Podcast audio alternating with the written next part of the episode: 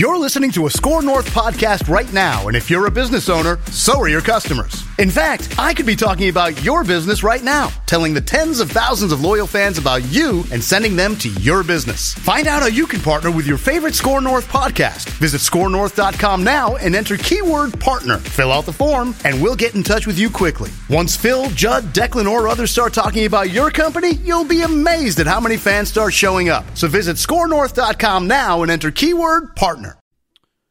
Welcome into another episode of Matt and Judd's Hockey Adventure. And Judd, we got ourselves a good old fashioned expansion draft. It only cost the Vegas Golden Knights $500 million to get themselves into this godforsaken league. But you know, after all this fun, this has been more entertaining than half of the playoffs or more to just talk about this expansion draft.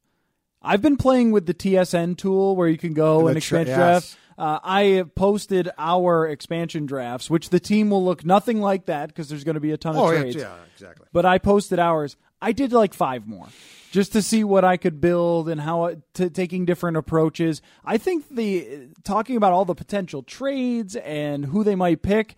I think this has been more fun than most hockey games. Are. In all of sports, can can you think of now? In all of sports, can you think of an actual on the field game that's more fun th- than the speculation of roster construction and hmm. trades? Football, basketball, hockey, and baseball. I think I enjoy now the start of free agency uh-huh. and trading periods absolutely the most. Like I like the games still; they're fun, but I love the just the the complete amount of reckless, irresponsible speculation and and w- when those periods start, I actually think that's my most fun in sports now. I think if you look at our web hit numbers, that fans would agree with you. A lot of them. I mean, you That- name me a Timberwolves game that's as much fun as the yearly Jimmy Butler uh, conversation. Well, I think when you get a really, really good any one of those, you get a really, really good baseball game. Uh, the Joe Mauer walk off from earlier this year, for example, is a really good game, or you know, uh, one of the wild playoff games. Sure. There were a couple that were really compelling. The one that they scored Zach Parise at the end. Yeah, I know they scored once. was gonna say. Uh, but Parise, in the, when you get a really good one, yeah, I guess I would take that over speculating about the roster.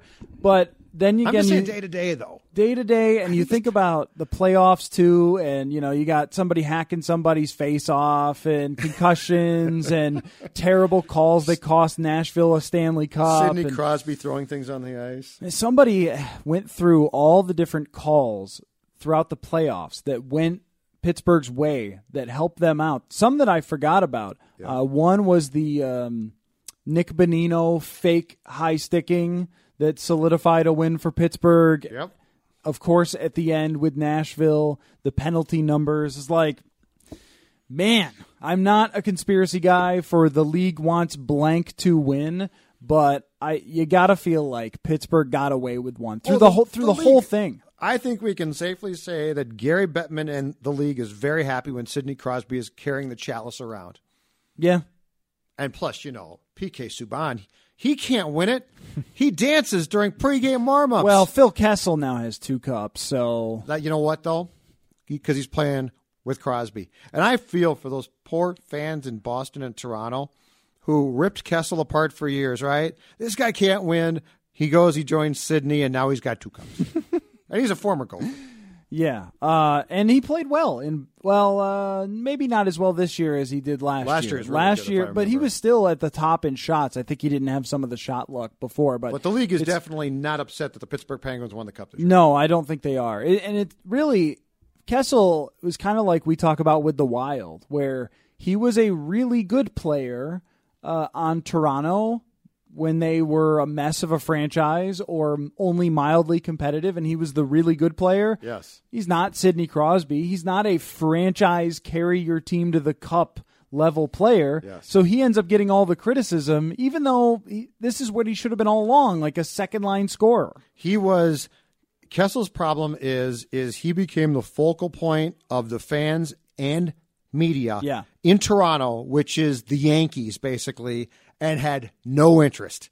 Phil Kessel wanted to finish the game, go to his locker, take a shower, get dressed, and go home. Right. Phil Kessel would have been very during that that portion of, his career. I'm pretty convinced that if he had played in Arizona or Florida, he would have been a very happy guy because there would have been one beat guy there to talk to him, and then he's gone. Yeah, I think you're right about that. And the criticisms, the famous one is the hot dog, that he was eating hot dogs before games, which, I mean, who cares? And really, I talked just funny. I talked to some hockey players about this, about Phil Kessel and his weight.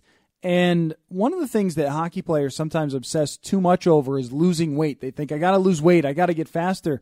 But that wasn't the weight where you became great at. Yeah. And that can cause you to maybe get hurt or not be comfortable with the weight that you're playing at. So with Kessel, a little chunky kind of works for I'll him. defend Phil here too. I think Phil was born with a bad body, and as somebody who doesn't have the best physique oh, himself, oh, disagree. disagree. as somebody who who has a questionable Don't do that to yourself. physique, I think you know what? I think God sometimes says we're going to give you a good body and you're going to have a bad one. It doesn't mean that you can't be a great athlete, right?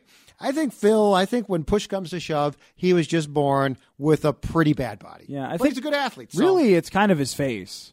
Like he's just got a fat face. he's got a weird pear shaped deal. yeah, he does. going though. Yeah. And I don't know that he's fat. I just think he's poorly built. And but I- it doesn't matter in hockey. I really think it plays a role in how people look at him Oh, because he, he's a one-dimensional player. He's not tough. When he comes out with the media, he doesn't give you those guys. We're going to change the culture. We're going to grit the grittiness out of this gritty game. I'm going to go punch a Canadian. Uh, he doesn't.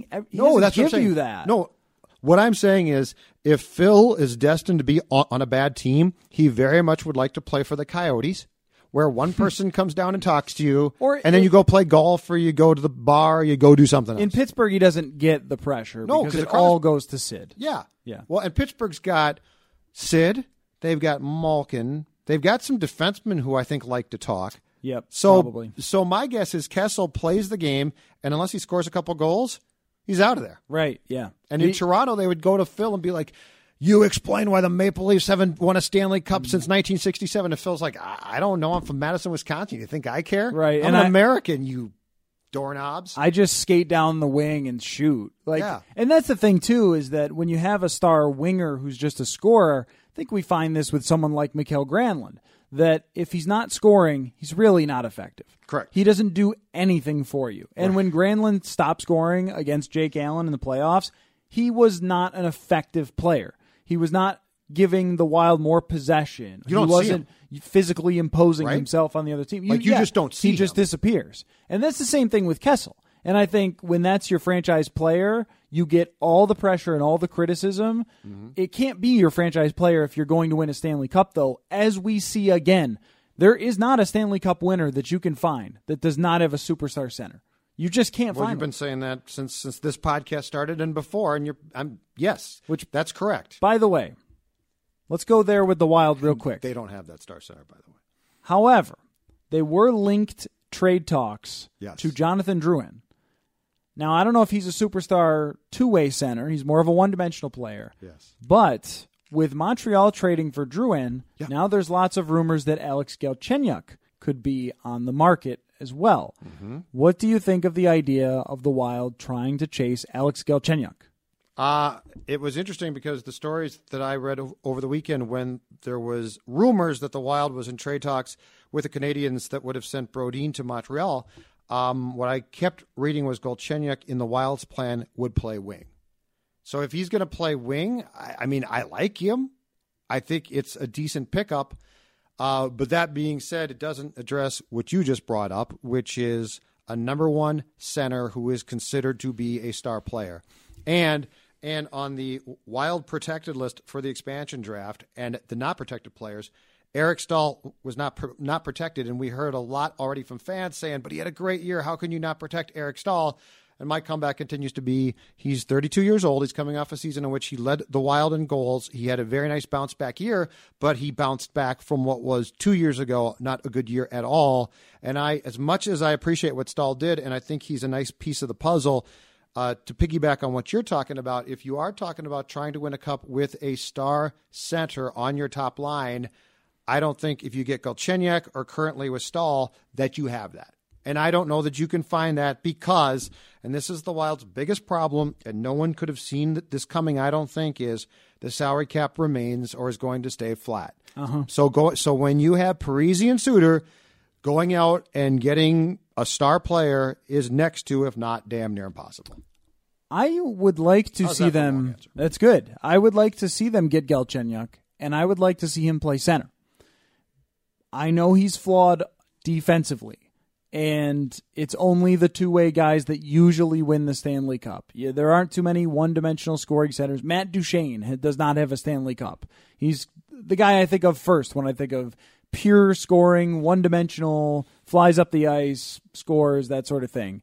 But I think Galchenyuk, when I watched him play center for the times he was allowed in that truck fire of a franchise in Montreal, that's a big part for me. Is they do the most bizarre wackadoodle things, including trading PK Subban. They made a genius move signing Alexander Radulov, but now he's a free agent, so he might just go somewhere else. Um, so they do bad things all the time. Galchenyuk does have issues in his defensive zone, but when he's playing center and he's got the puck all the time, I think that he would be good enough to even raise his play from being a good scorer to a great scorer under Bruce Boudreau. And I think it could kind of be like a Granlund thing if he played wing, uh, and that would be good for them because he can carry the puck and make spectacular plays. I think there's development there that could still happen because he hasn't gotten to play center a whole lot. And Eric Staal is not a long term solution at center for this team. No, he's not. I would be thinking about the long term solution. I wouldn't also shy away from trading someone like Charlie Coyle, even though he's got that amazing contract. He's disappointing. He disappointed in the playoffs. He, at some points during the regular season, was putrid Well, for long stretches I was of going to time. say for a long point. I mean, he got off to a good start and then he just went away. And also, Montreal likes someone who's tall. So I don't know. I know what Montreal is probably looking to fill out their defensive depth, and they would like someone like Marco Scandella. But then if you lose Matt Dumba in the expansion draft, then you're way down defensively. Yeah, you can't because I'm not a Scandella fan, but can you? Because I think that you're going to lose Dumba. I don't think you can now afford to lose Scandella because now you've got what? If you lose, if you lose both those guys, you've got Suter, Brodin, Spurgeon, who I love. But after that, there's a, a significant drop off to your four. Right. Olofsson is probably the guy, and we don't know what we have. There. Right. So the scan, if you weren't going to lose Dumba and you traded Scandella, go for it. I love that. But with their current uh, potential losses, which you've got to think that the Golden Knights are going to take Dumba, I don't think you can trade Scandella then too. You know, when the Wild traded for Martin Hanzal, I thought it was great. This is a great move. You've got to go for it now. Forget the first pick, fill out your depth. Edmonton's going to be coming in the future with Connor McDavid. They're going to own the West, so you've got a chance. The West is weak. I mean, if you think about it, Nashville makes the Stanley Cup final. Their underlying numbers were better than the, where they were in the standings, but they weren't even the first or second best team in their own division by the standings. Yeah. And they're the ones that reached the Stanley Cup final, which really kind of validates the opinion that this was the year that if a weaker team was going to do it, they were. Blackhawks are down, Kings are down. It was wide open, right? So I- I was for it then, and I would defend it because of that now. But here's the regret you can't give Vegas your first round pick to keep Dumba. Losing Dumba is a big kick in the stomach, I think. I think Dumba is the exact type of player who gets over criticized for defense because that's the way hockey works. Mm-hmm. And when I look at Pittsburgh and Justin Schultz and how poor he was defensively in Edmonton and got criticized and got benched and everything and then got traded, mm-hmm. and then he goes to Pittsburgh and he doesn't have to handle all of the pressure of being the top defenseman and all the expectations. And then he's one of the better scorers in the league for a defenseman. He's very, very effective. Mm-hmm. I think that's where Dumba fits in on this team. I like that for your potential to help you win more than I like Jonas Brodin. But I understand why they protected him. I think you are probably looking back going, gosh, I wish we could just give something to Vegas. Maybe they will. I mean, maybe they'll trade a forward to Vegas and say, we'll trade you So this could you- forward to not draft him. So could you get could you get a deal? Could you give them enough? See, but the problem is this: Fletcher has traded so many picks. At some point in time, you probably have to stop. But could you give them enough future assets to get them? I believe, if I'm not mistaken, technically they could take Hanzal because he's going he's going to be an unrestricted free agent on July 1st. Yep. But if they do that, they're going to want things with him. Could you put together any type of deal? And I hate to keep tr- uh, trading draft picks because this has gotten to be a problem uh, with Hanzal to get them to make that move. I think you've got to give him a prospect who's co- who's on his way, like a, gre- a green uh, Greenway Oh boy, that hurts. Yeah, Th- this is not good.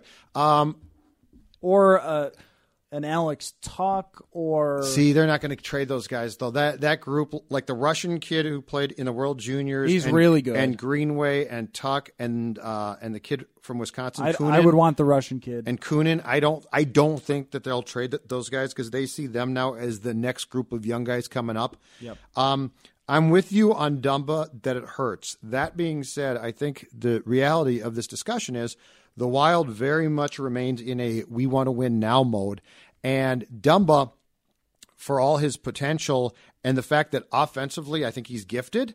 Uh, Brodin brings a skill set that you take for granted until it's gone.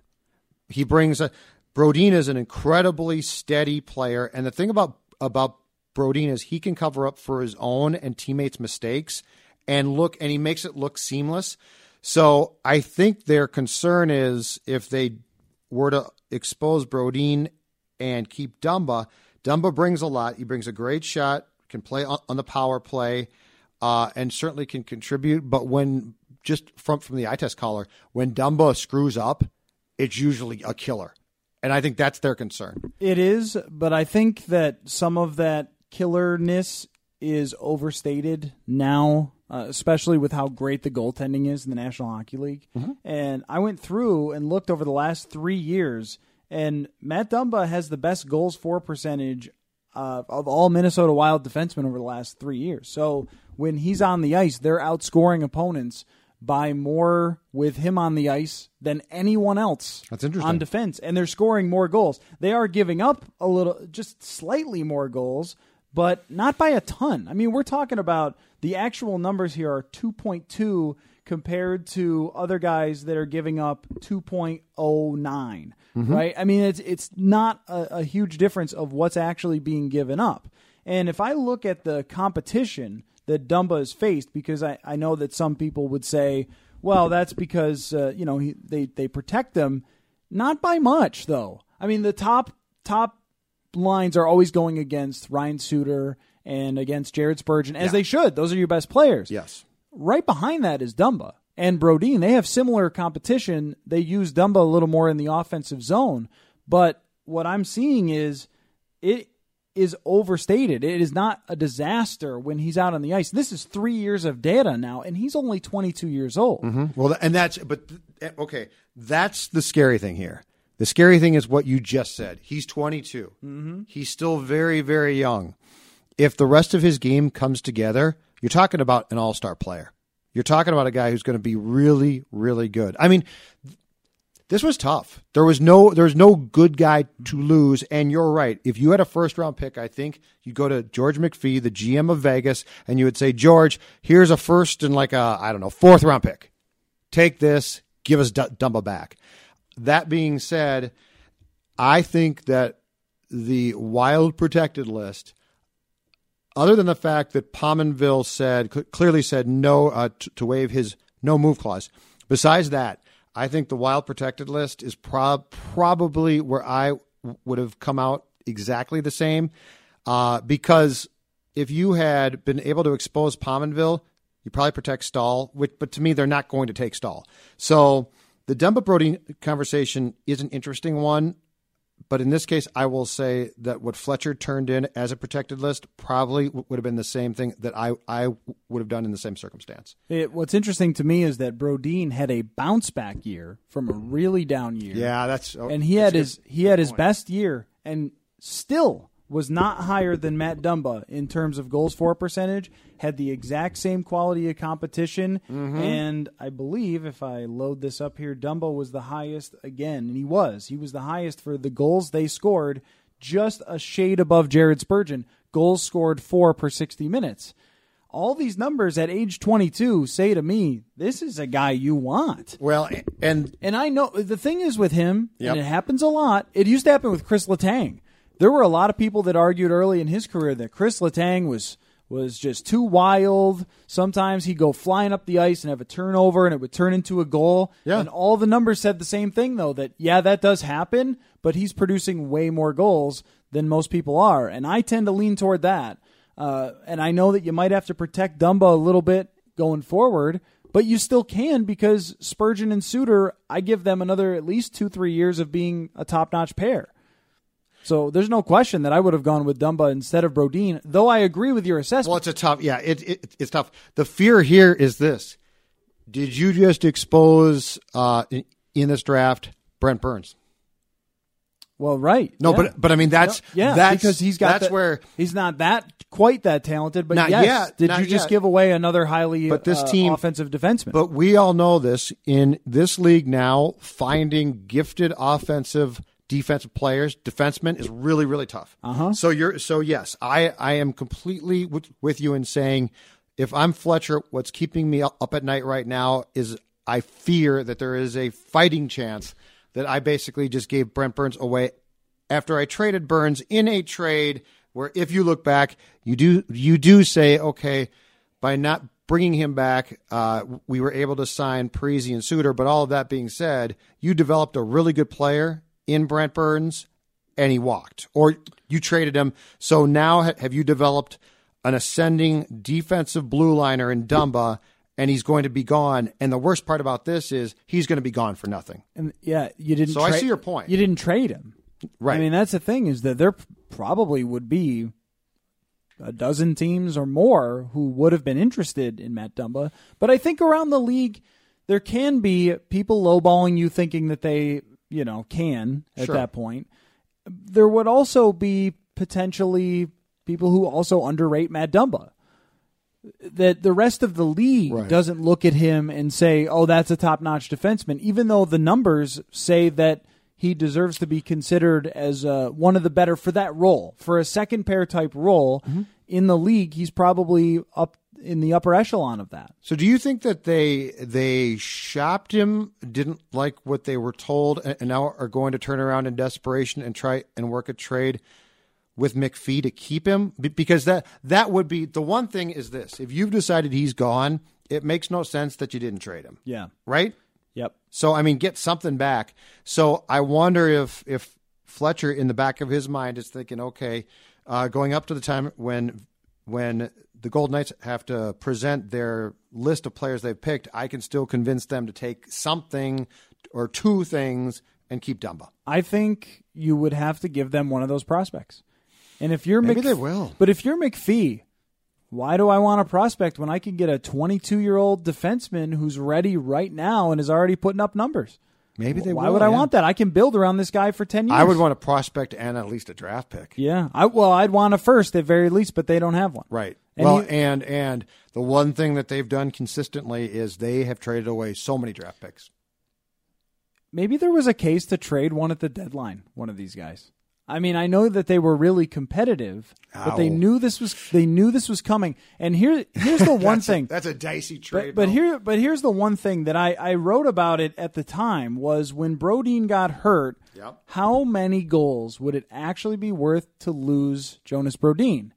And the fact that he doesn't produce a whole lot offensively himself, and the team doesn't score as much with him on the ice as they do Dumba. Scandella's gone up and down over the last few years, and that's my was a little bit of my concern there this year he had a worse year than uh, Brodin did. So maybe the conversation could have been about him too. good playoff, but yeah, in the season he was w- way inconsistent. I agree. You're he right. was he was very good in the good in the playoffs. playoffs though. But if you replaced one of those guys with uh, Gustav Olofsson, a little in over his head, whatever, what would the difference have been in overall goals and overall performance? And it probably wasn't that much since he is not a big producer himself. It's the most. It, it can be. It can be the most overrated thing is the guy who is the defensively sound because they're much easier to find than they are for offensive dynamos. Mm-hmm. So even though I like Brodin and all the things you described about his game are good, he can go out there and face the best. He's a great skater, but his first exit pass is not what Matt Dumba's is. He does not pick up the puck and drive it up the ice like Matt Dumba can. He doesn't have the shot that Matt Dumba has. So I think in a lot of people's minds that's either even or leans toward the defensive guy. Yep. But I think when you actually analyze the, the, the numbers and the facts on that, it almost always leans toward the offensive guy. I, I think the X factor in this entire conversation regarding Dumba is this too: maturity. I Yeah, think that, yeah. but but in fairness to him, he's 22. He's 22. I think the maturity on and off the ice is probably not what the team wants to see. See, but here's where here's where our sport is an interesting sport too. We are caught up in a sport that has a lot of old timers. Mm-hmm. I mean, if you if at the deadline Fletcher had gone to to Boudreau and said, "Bruce, I got an idea. We're going to lose one of these guys in the expansion draft. Therefore, we're going to cut this off at the pass, and I'm going to trade Brodin right now." An old schooler like Boudreau would have been like, "I will lie down in front of the Zamboni and die before you."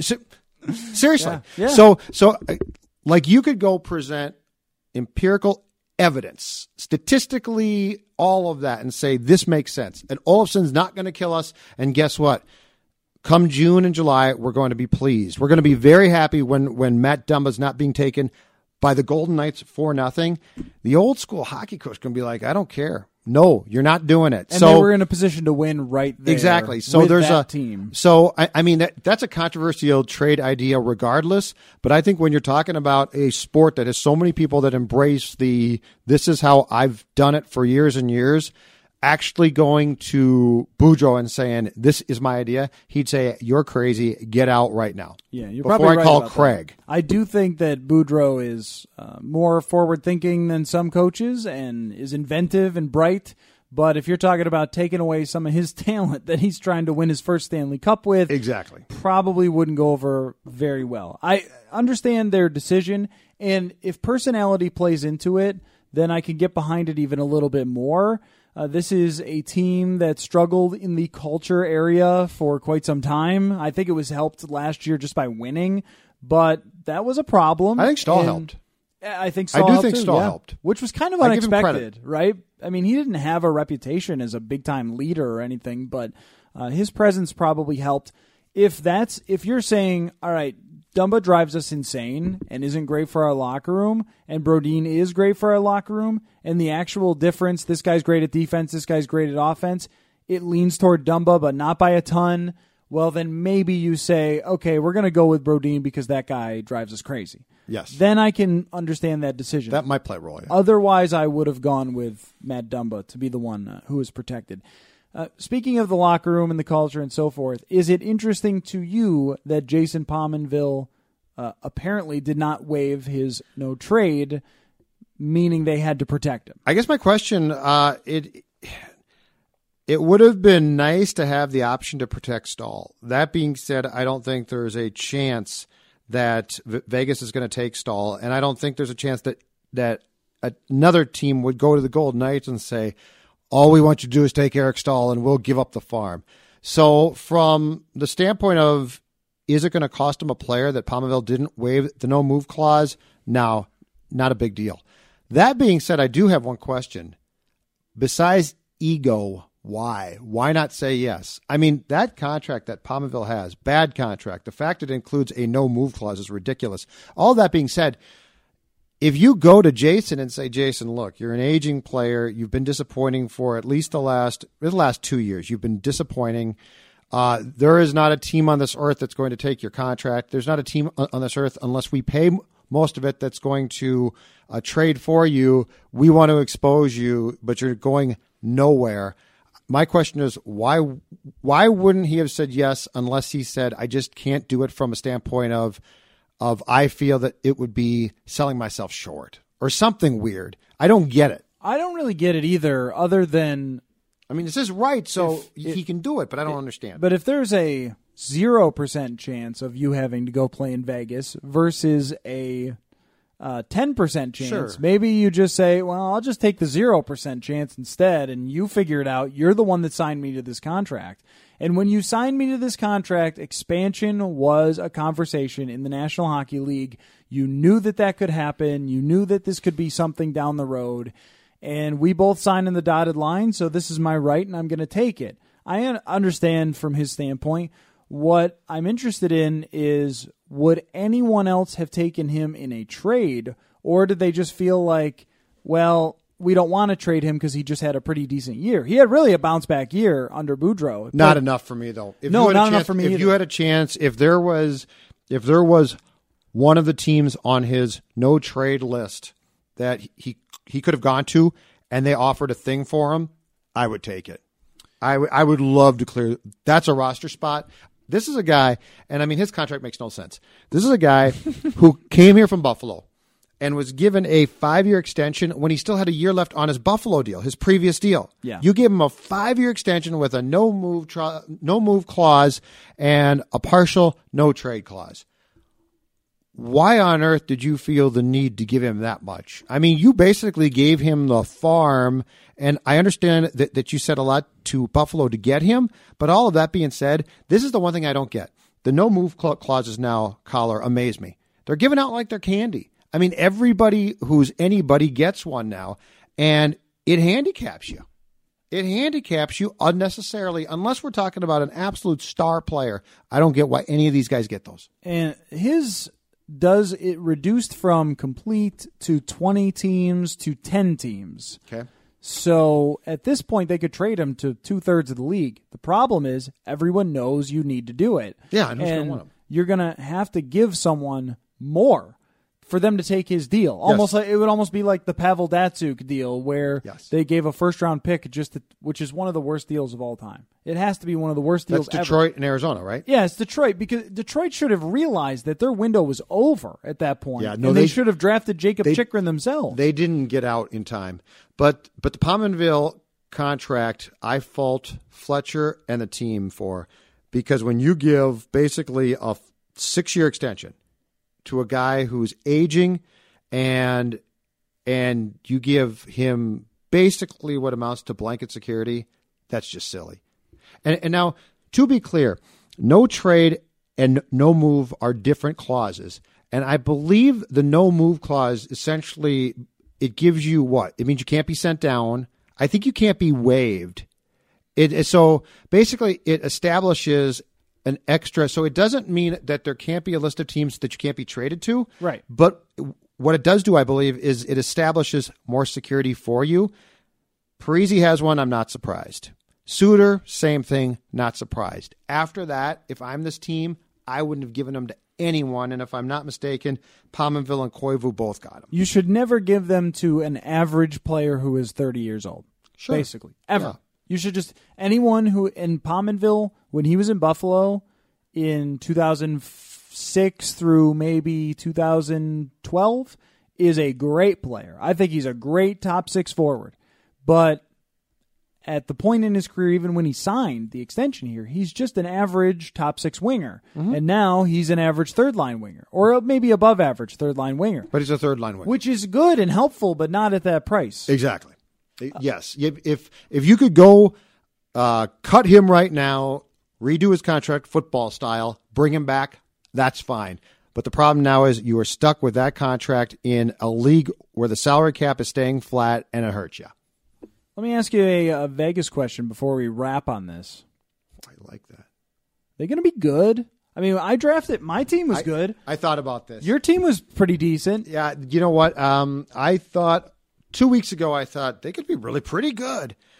After I did my draft, I think they'll be okay, not great. But here's the thing: if they're smart, if you're smart, what you do is this. I believe expansion.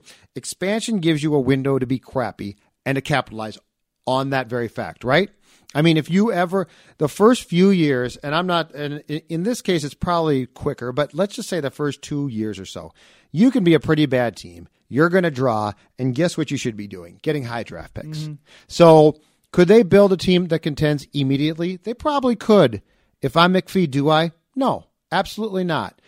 I build a team that gives a nice effort on a nightly basis, Coller. But most importantly, I also say to myself, how do I get as many really good draft picks as possible? And and, and it sounds like, like from their approach to this expansion draft, that's their plan. And if that's their plan, they're smart. I think that's a good plan. Um, but I also think that th- the cautionary tale to let's be really, really bad for a while is Columbus, who was really bad for a while and did get the top draft picks, Rick Nash being one of them, and just couldn't ever get out of the mud. They were so bad and they had so many things go wrong. I mean, even I'm not saying that that's not the way to do it because I am Captain You're Mr. Tanker Truck. Yeah, you're Mr. Teardown. You're, Yes. You're blowing tanker trucks up all over when it comes to sports. Don't give me anything about being good. Uh, I thought about a military career because I love tanks so much, but but Well, you're from Buffalo, of course you do. well, yeah, they got Jack Eichel from tanking. He's pretty good. No. I know. I'm, hey, I'm with you for that- the most right, part. it's the way to but do the it. It's the Expansion, way to do it. Expansion's the time to do it. the thing is that um, things done changed a little bit with the rules, and even this year, which I think was terrible, by the way, Vegas doesn't end up with the number one pick. They end up what are they sixth? Yeah, that's the whole. I don't. I, mean, don't like even if you tank and have the worst record, that doesn't guarantee you that you're going to get that top pick. And then what? but you know? can give yourself, but you've got a pretty good chance getting like a top three pick. Yeah, you do. Yeah, and you can get good players. Patrik Laine is a very good player. Eichel's a number I'm, two. I'm just saying, I don't, I don't think the expansion process of let's get a bunch of really gritty, solid veterans who are going to, you know, trap their asses off, and we're going to win two to one, Yeah, yeah, yeah. and we're going to sneak into the playoffs. To me, that's a snooze fest. I think what you're looking for is somewhere in the middle. Sure. Matt Dumba is the perfect example of a player you want to pick because he's got more potential. He's got lots of years that you can have him. He's under control with the RFA, the way that works. Mm-hmm. And you think you can grow with that player. There aren't a lot of players of his caliber that are in this, but there's a handful. I saw you decided to draft Kirby Rychel. Yes. Like guys who are con- still considered prospect status. I think you draft a bunch of those guys and then you throw in some veterans. I don't think it would hurt Vegas in their long term outlook because they're picking up so many first round picks this year from other teams or very likely to. Yep. I don't think it hurts their long term outlook to draft a team that both has long shots, Marco Dano, guys who have played a little bit in the league and shown some potential, and then also some veteran players who might not be around that long, but could at least make give you a competitive product. I think what you don't want is to look like the Arizona Coyotes and the Sabres a couple years ago, Mm-hmm. where your games are an abomination and everyone who goes to see them hates them, When you're and you're a, A veteran franchise too. At that point, that's what's embarrassing. I don't think you want, but you're, but at that point though, if you're the Sabres, you can survive it as a franchise. Yeah. With Vegas, I think you've got to grab attention. Well, that's that's my question. If you okay, so you're playing in, in a place where where you're going to get, hopefully for your sake, tourists are going to watch you, and you're going to cultivate a fan base.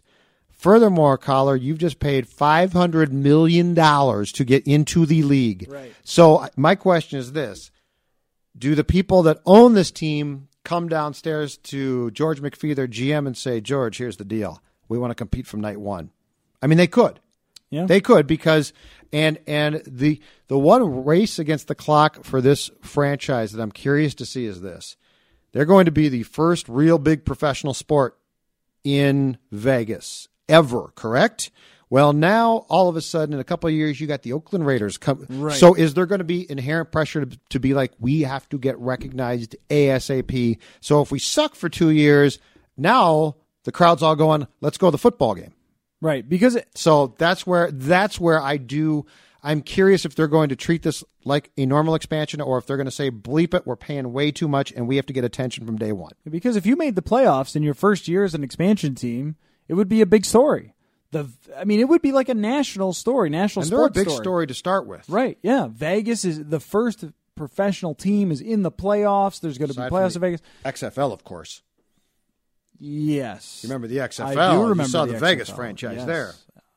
This is the XFL. Yes, I It was watched a great the, thirty for thirty. Thir- that was a wa- very good. I not only watched that game live, I reviewed it for a TV column for the Star Tribune. Wow. The night of day, the Saturday night. Tommy Maddox, the quarterback, right? Uh, Tommy Maddox Or was won he the MVP of the league, but I don't I think know. he was Los Angeles. Yeah, I don't think he was but playing you know who that game. played for the Vegas Outlaws? Who's that? Rod Smart, Oh, he hate me, of aka course. he hate me. yes, of course. I don't know why I brought that up, but I go ahead. Sorry. I, you know, upon review of that 30 for 30, if they had just played it a little bit conservative, of course, this is not the WWF or WWE now way of playing it conservative. Yeah. But imagine you had just pitched it as, you know what? We're going to start this league and we're going to have some more fun with it than maybe the NFL, but it's really going to be like a league that leads into the NFL. And we're going to get this contract and we're going to get jerseys and players and teams and everything else. Sure. And we're going to play it totally legit, show up, root for your team. It's going to be great. I think they would have had a much better chance at succeeding than with the cheerleaders that were supposed to dress like prostitutes and We're gonna take you inside the cheerleaders' locker room was my favorite thing. yeah, right. I mean, all that crazy stuff that led up to it. I mean, people were expecting it to look insane, Yeah. like the WWE, That's what they thought they were gonna get. and then it kind of looked like regular football. And I remember I was one of the few people that awful. kept watching games. Oh yes, I How old- watched. How old were you? Uh, probably twelve or thirteen. 2000, right? Yeah, yeah. Okay, that would have put me at maybe fourteen years old. Okay. I watched all the games. Didn't you have anything to do? No, Smoke look weed. at me now. Smoke weed. I don't Start do drinking anything early. now. Start drinking Start early. drinking early. Do something. I- OD on milk. I was talking about buying a house and putting in a film room. I mean, come on.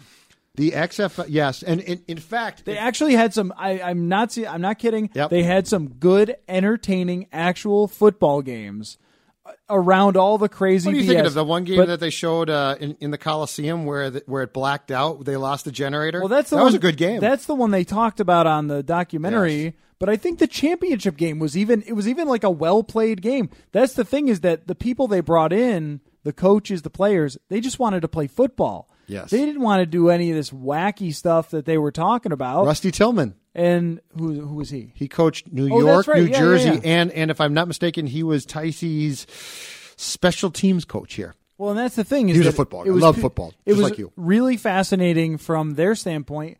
Those were guys trying one last shot at actually making it, and they were good players. Rod Smart played in the NFL, and Tommy Maddox came back and started for the Steelers. Roger, in fact, the uh, 2003 playoff game I covered between the uh, Packers and Eagles in Philadelphia, Rod Smart, I believe, was playing for Philadelphia at that time. They did have a lot of crappy players, though.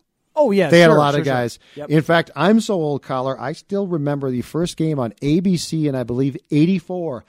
Donald Trump's New Jersey Generals with Herschel Walker at running back. yes. When the U, when the USFL was going to be the next big the the spring league, the USFL, and it's amazing. It is throughout the uh, course of sports history, really starting probably in the '60s with the AFL. It is amazing the amount of leagues that have tried to challenge. You know, you had the AFL got absorbed, the ABA got what four or five, four teams I believe absorbed. The WHA got absorbed. The Whalers, the Oilers, the Nordiques, and the Jets.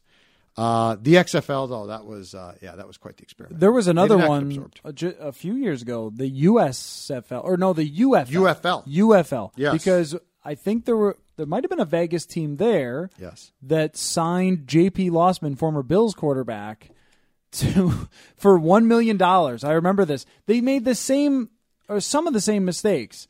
Like they tried to play in the biggest venues. They tried. They didn't get a really good TV contract. They paid for too that. much for certain They players, paid way too do. much for certain players. J.P. Losman. I still think it could work. quick story: the year that J.P. Losman uh, was in the draft, Mike Sherman, then the Packers GM, loved him, wanted to draft him. Really? If the Green Bay Packers had drafted J.P. Losman, my guess is there's a very good chance that Ted Thompson doesn't turn around a couple years after and draft Aaron Rodgers. Because because where, where Rodgers went, he just free fell. And the Packers are like, okay, we got Favre. He's 30 something. Let's take this kid. Right. I believe that if the Bills hadn't taken Losman and the Packers have, there's a very good chance that Aaron Rodgers is playing football somewhere else today. I don't know how exactly it worked out, but there was also a story that the Bills really wanted Roethlisberger. that they that Roethlisberger was their guy and they were going to pick him, and then you know it didn't. It's amazing how the course of history could have changed through simple moves like this. Anyway, this Are we was- done with this hockey podcast? thi- This was a hockey podcast, but you know they took the thirty for thirties off Netflix. That's too bad. We're going to have to talk with Ben Goessling about this. The uh, July ESPN one, guy. the July one will be, I believe it's July 13th, Thursday night, if I'm not mistaken, will be the Mike and Mike 30 for 30. WFAN. The most Oh, Ar- yeah. arguably, yeah, yeah. I hate that term, one of, if not the most powerful sports show of all time. The Mike, uh, Mike and, and the Mad Dog, excuse me, not Mike and Mike. That's clearly the show Yeah, that that's we why I got- carry that's why I got in the morning. I'm sorry about that. Mike and the Mad Dog, Mike Russo and Mike Francesa. That's going to be their next 30 for 30. That's all I got for you. I'm done. Watch that uh, hockey. I have reached my contractual limit of time I have to be on. Hockey. Bye.